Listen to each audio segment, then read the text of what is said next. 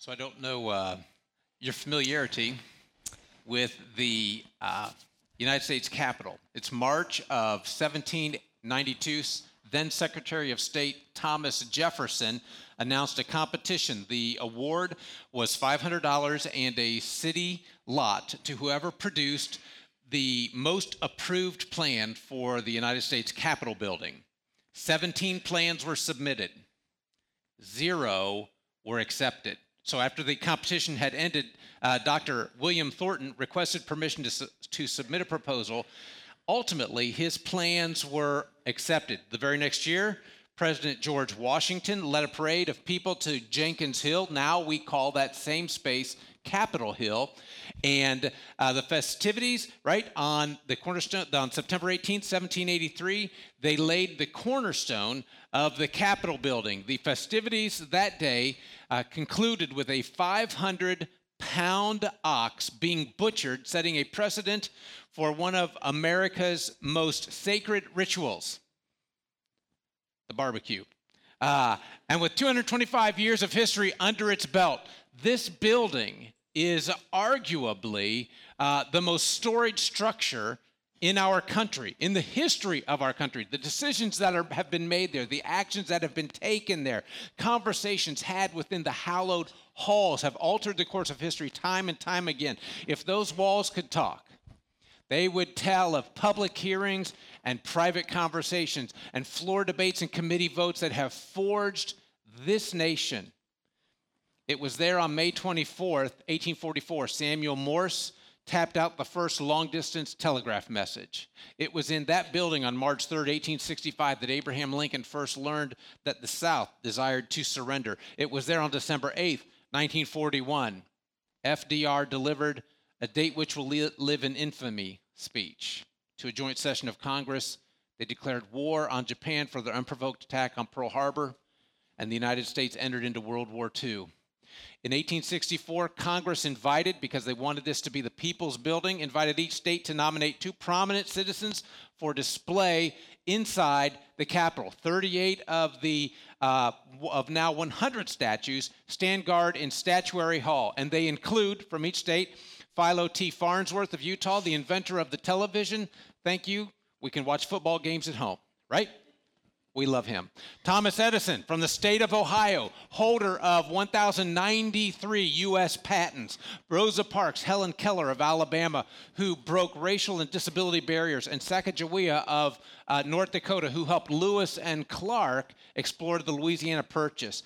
Uh, it has incredible stuff inside. Maybe the most surprising spot in the whole building. And how many of you have ever taken a tour of the Capitol building? And I wonder if you if you were taken to this place. It's called the Whispering Spot. Did they tell you about that? The Whispering Spot, there's a place on either side of Statuary Hall where if you speak in a whisper on this side of the room, people all the way on the other side of the room uh, can hear your voice as if you're just inches away from their ear. There have been a few stories told about that room over the years. One of my favorites, I think, is about John Quincy Adams, who pretended to be asleep at his desk while eavesdropping on political opponents having a conversation on the other side of the room. I really like that guy's style. Um, and I don't know if Dr. Thornton intended that acoustical effect. And because of the altered configuration of that room over the years, the whispering spot now it happens in different areas than when it was originally created. But the reality is this, I want to make sure you catch this. If you stand in the right spot, you can hear a quiet whisper all the way across the room, even if it's noisy.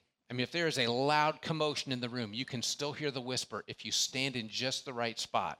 So today we begin our Christmas series that we're calling Whisper. And if this is your first time here today, my name is Mike. I'm the lead pastor here at MCC. Thanks for joining us. And uh, man, I'd love to meet you. I'm going to be right up front here after the service. So if, if you're okay with it and don't mind coming up and introducing yourself, I just I would love to thank you for being here today. And uh, for those who are following us online, if you're watching this today online, thank you for joining us there. And our hope is that someday you'll be able to be part of MCC here in this place and that we can be the kind of place where you can grow in your faith and you can exercise your gifts to help serve God in His kingdom. Uh, on your notes, this quote toward the top Tell me to what you pay attention, and I will tell you who you are.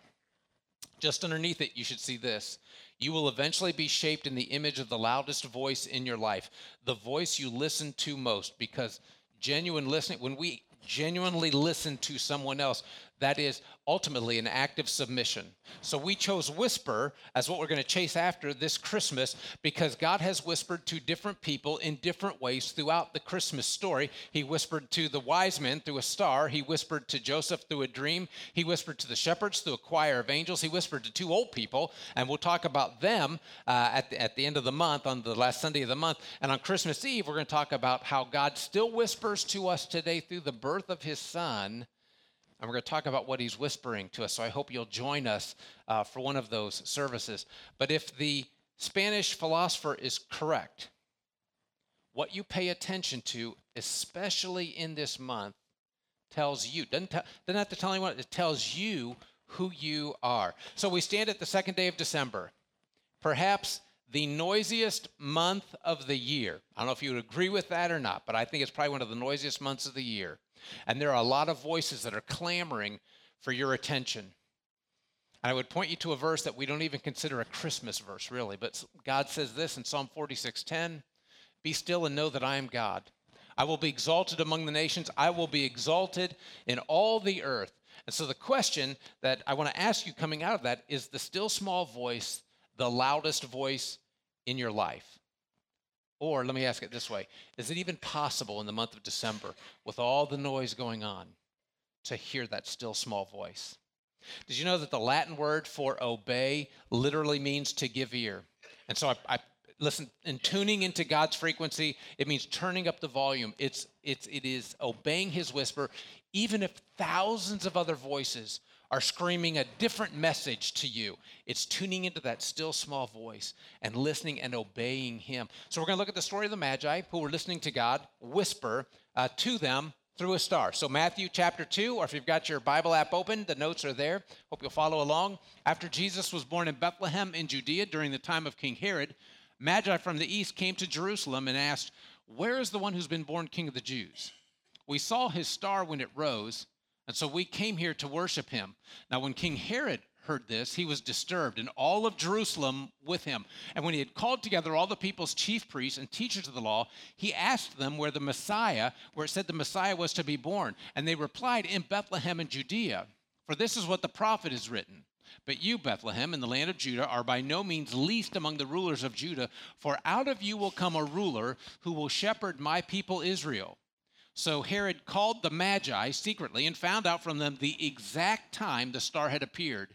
And he sent them to Bethlehem and said, Go and search carefully for the child, and as soon as you find him, report to me, so that I may go and worship him as well. And after they heard this, they heard King Herod, they went on their way.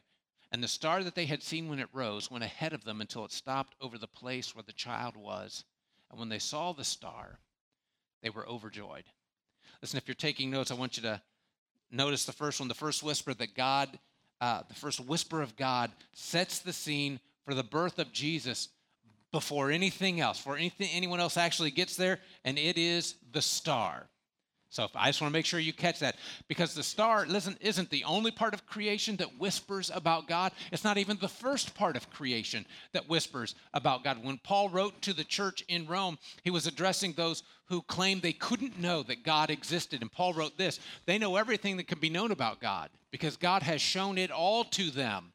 God's eternal power and character cannot be seen, but from the beginning of creation, God has shown what these are like by all that He has made. That's why these people don't have any excuse. In other words, creation has been singing God's song since the beginning of our world. And listen, doesn't nature still today talk to you uh, about Jesus' birth?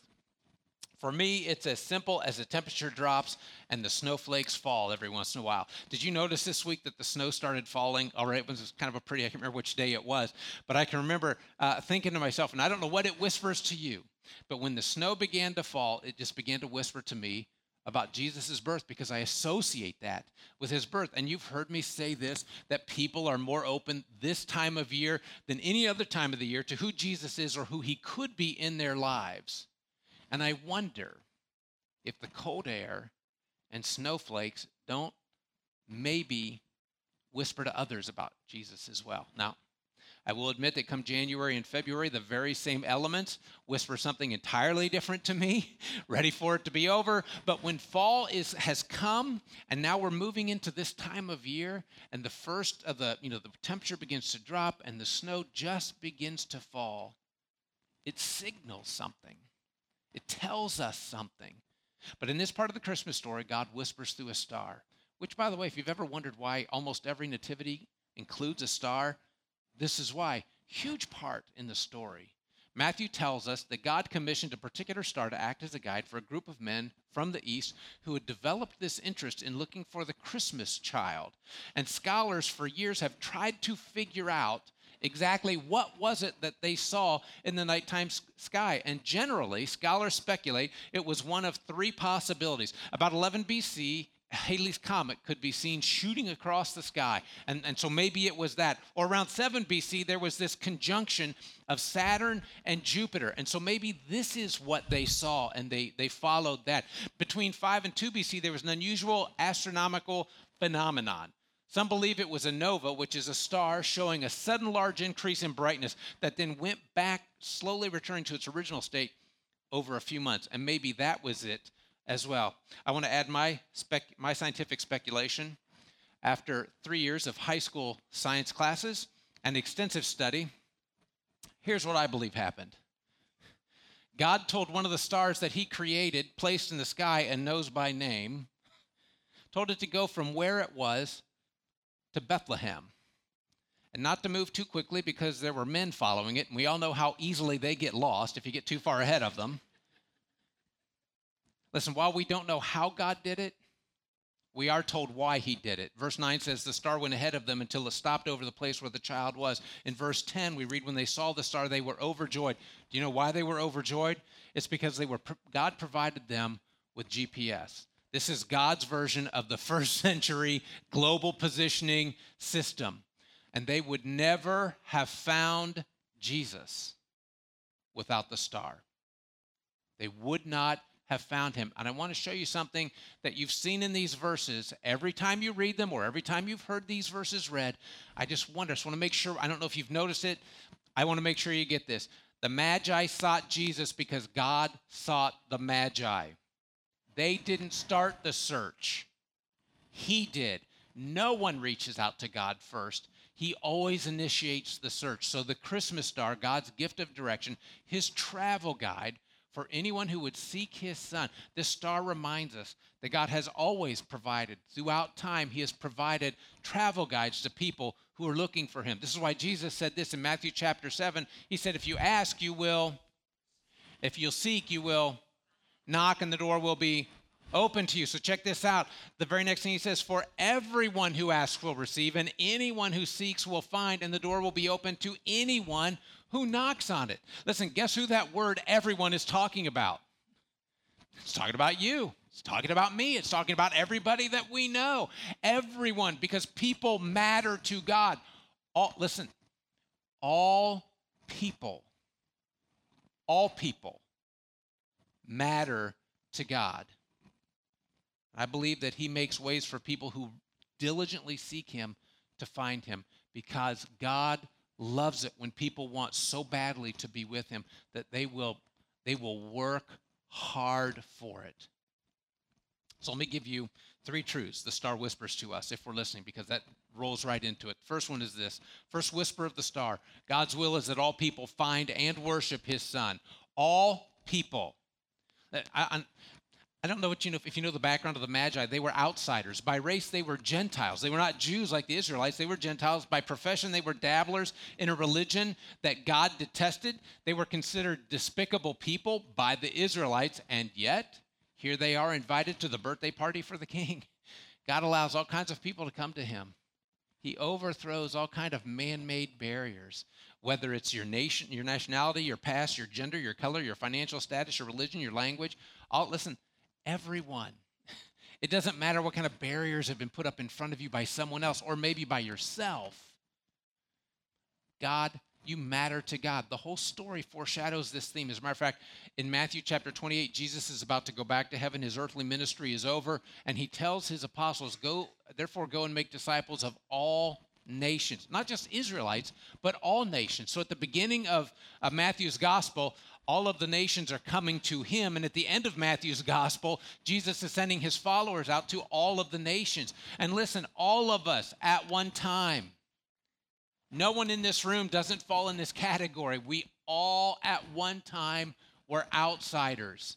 I was an outsider at one point. You were an outsider at one point. That's why Peter, when he talks to us at the end of the New Testament, he, he reminds us that we were called out of darkness by God into his light.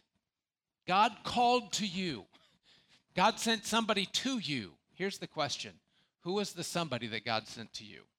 I kind of want you to get that person's face in mind. I don't know if you can remember when you were just getting interested in faith stuff, you know, this whole religion thing, this whole Jesus thing, and you and, and is it real? And and it was kind of confusing. And I don't remember uh, if you remember feeling overwhelmed as you were trying to figure figure this out. And maybe maybe some of us even this morning, you're still trying to figure it out. You're not real sure if it's real, but you kind of want to find out.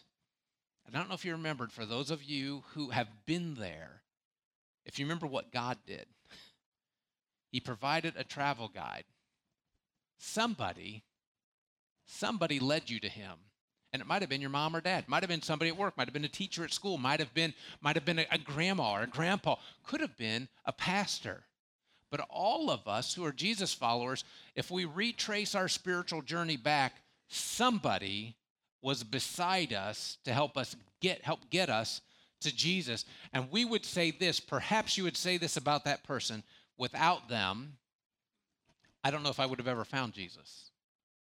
They were just at the right place at the right time, and they walked right beside me through the whole thing. And I had so many questions, and I did so many dumb things, and they stuck with me. God had someone cross our path, someone whose love for us was real, love for God was real, and there was something about their faith. Didn't seem phony, didn't seem fake. It just seemed like it was spot on, like they had a relationship with Jesus, and it was so compelling to us that we trusted them to help us find Jesus as well. And for those of you who are still seeking, let me give you a word of encouragement. Chances are, God has already put somebody in your life you have already noticed that they seem to love you and they sure love God, and their faith seems real. There's something about their faith that does not seem pretend at all, and you have paid close attention to that. That person, you're looking through your relationships, that person may be your guide. And for those of us who are Jesus followers already, may I suggest to you, it may be you you may be the person that they're thinking of. For the last couple of weeks, I've reminded us that Jesus said in Matthew 5, we are the light of the world. Paul would say later in the New Testament, I love that he says this, you will shine like stars in the dark sky uh, in the world. People will notice us. God's will is that everybody would find him and worship his son. The star also whispers something else. The star whispers that God's word can still lead seekers to Jesus. And this is important. It's not just the guide, his word also leads us. Uh, if, if we pay attention to what Paul wrote to the church in Rome, again, he says, I am not ashamed of the gospel because it is what? The power of God that brings salvation to everyone who believes. Everyone who believes. Scripture's powerful enough for us. That star led the Magi to Jerusalem, but what was it once they got to Jerusalem? Remember, they run into King Herod? What is it that took them from Jerusalem to Bethlehem? Was the scriptures. Remember, because Herod asked uh, his religious leaders, what, where is this child going to be born? And they said, the prophet says Bethlehem. To really take the word means to trust it and obey it. That's why Jesus would say to his followers, You are my friends if you do what I command. It's not just about hearing it, it's actually about putting it into practice in our lives. You know what's so ironic in this story is that it's the Magi who accepted the word and the devout religious leaders who didn't. The religious leaders didn't believe God's word. These outsiders believed it. What's the chance that if the Messiah that you had been waiting for for centuries was born only five miles, it was predicted he would be born five miles from where you lived? You're a religious leader, you've studied this, you know this, and someone says, Hey, we've been following this star. What's the chance that you wouldn't take that five mile journey to at least check it out? But these religious leaders represent people who confuse information with transformation, which is why Jesus would say in John chapter 5 you study the scriptures diligently because you think that in them you have eternal life. But these are the very scriptures that testify about me, and yet you refuse to come to me to have that life. Reminds me of the dad who had given his son a Bible story book. And uh, son was five years old and it wasn't too long after that that he noticed as he's looking through the pages in his son's book that the word god on every page where it appeared the name god the word god was circled. And when he asked his boy you know he, he said i did that dad. I just want to know where he is in case i need him. You know that's listen that's what this is about. God has given us his book so we can find him and not just for facts but so that you know where to find him for faith because Jesus is worthy of the most careful investigation that you can do. One more whisper God's way will always demand a sacrifice. The star is whispering, whispered to them, whispers to us this morning. You want to follow? It's going to cost you something. The gifts they brought, do you remember? Gold is a gift for a king. Incense is a gift to a priest. Myrrh is a really unusual gift to give to a child that you believe is about to become a king. It was a precious spice that was used to prepare people for burial. Uh, and it's a reminder to us, even in the midst of these gifts that are given, that Jesus' kingdom is not built on force. It has always been built on sacrifice and love. Jesus would say, Whoever wants to be my disciple must deny themselves and take up their cross and follow me. For whoever wants to save their life will lose it. But whoever loses their life for my sake will find it. So in verse 12, the Magi worshiped Jesus and they went home by another route. I just want to say this too. Anytime you determine that you're going to worship Jesus, that you're going to follow him, it will change the route by which you live. There will be something different about you. You, you will begin to live in a new way. You'll begin to learn what it means to be selfless. You will pick up a cross and you will live opposite to what the world says to us. In Jeremiah 29, God says, You will seek me and find me when you seek me with all of your heart. That's who God's looking for. People who will love him and follow him regardless of the cost. And people who are willing to make sacrifices for the sake of his kingdom today through the church and in the power of his spirit. So remember, these wise men have been searching for two years for Jesus, which means two years away from home, which means two years away, uh, two years of not sleeping in their bed, two years of not eating dinner at their table. Do you think it was worth it when they found the Christ child? Was it worth the sacrifice when they found him? God whispered through a star, and they listened. And someone at some point this season is going to pray. And it's a prayer to a God they're not even real sure exists. You ever heard someone pray like, God, I don't even know if you really exist, but just in case you do, here's the thing. Their prayer is for a light. Their prayer is going to be for someone to show them how to find him. And I want to make sure you get this because you, you, you are God's answer to their prayer. They are praying to a God they're not even sure exists, hoping that He will do something, and you are the something that He's going to do if you will allow yourself to be used by Him. You will be the one to show them that life is not futile. You'll be the one who's not afraid of the tough questions. Even if you don't know the answers, you're not afraid of those and you'll find the answers.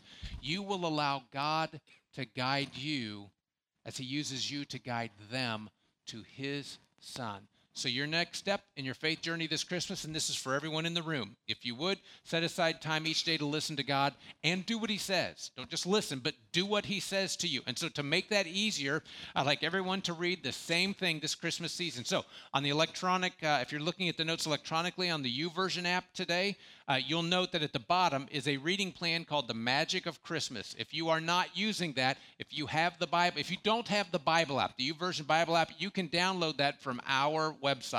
I want to encourage you to do that. You will find the reading program. It's called The Magic of Christmas. There will be a link to that. Uh, I would love for you, and I, by the way, I sent that out in the weekend uh, email that I send out each weekend. If you don't receive that, all you have to do on your card, the connection card this morning, either this one or the electronic one, just let us know you want to receive that. Give us your email address, and we'll make sure that you get it. But I want to encourage you, all of us, to read that together, to stop for five minutes. Because what that does is it recalibrates our heart for the day. Stop and let the Christmas story unfold before you. It is a 25 day reading program. So if you start today, many of us have already started, but if you start today, I just encourage you to read both days. Read day one and day two. And then tomorrow you'll be right on track with day three. I want to encourage you to do that. Let's read that together. Here's the next thing your next step